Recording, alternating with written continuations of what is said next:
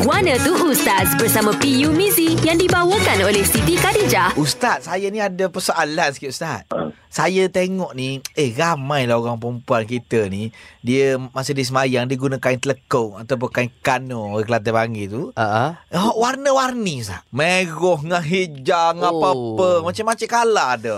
Sebenarnya, apa hukum dia Ustaz? Boleh ke pakai warna-warni ni untuk seorang Muslimah ketika semayang ni? Ha-ha. Okey, dulu uh, telekom Kano ni warna standard dia putih kan. Ya. Ada di lama saya pakai dia tukar jadi kuning. Kuning tu bukan sebab warna, sebab dia dah lama. Dah lama tak Dia- cuci. Jadi Sini. dia uh, sekarang ni dah ada macam-macam fashion dia kan ada. Kalau pergi pakai sari ke, dia Hmm. yang eksklusif pun dah banyak dia kan. Ya, ya, ya. Jadi apakah hukumnya kita memakai telekong ya uh, dalam keadaan telekong tu apa ni berwarna. Sebenarnya boleh tak ada masalah. Oh. Uh, sebab apa? Uh, asas kepada apa ni solat itu uh, Hmm. ialah menutup aurat.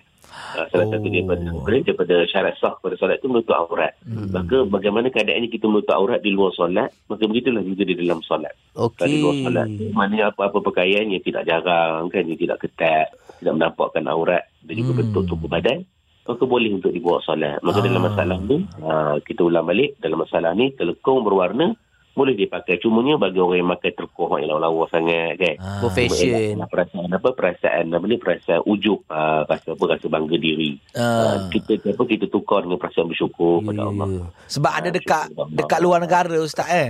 Yang Ah. telekong Hello Kitty ada. Allah. Hello Kitty, Doraemon. Kalau Doraemon si ada poket depan. Aku keren tu. Dia nak letak telefon Jangan dia lah. agaknya. Jangan ada apa corak-corak ataupun tulisan-tulisan yang boleh melalai ke orang yang duduk belakang kita je lah. Ah. Ya, ni duk semaya belakang duk kira Ya, Doraemon ada lebih- berapa. Ada berapa masalah Aduh. tu Ustaz? Okey, jelas Ustaz. Terima kasih ya Ustaz. Okey, sama. Guana tu Ustaz bersama PU Mizi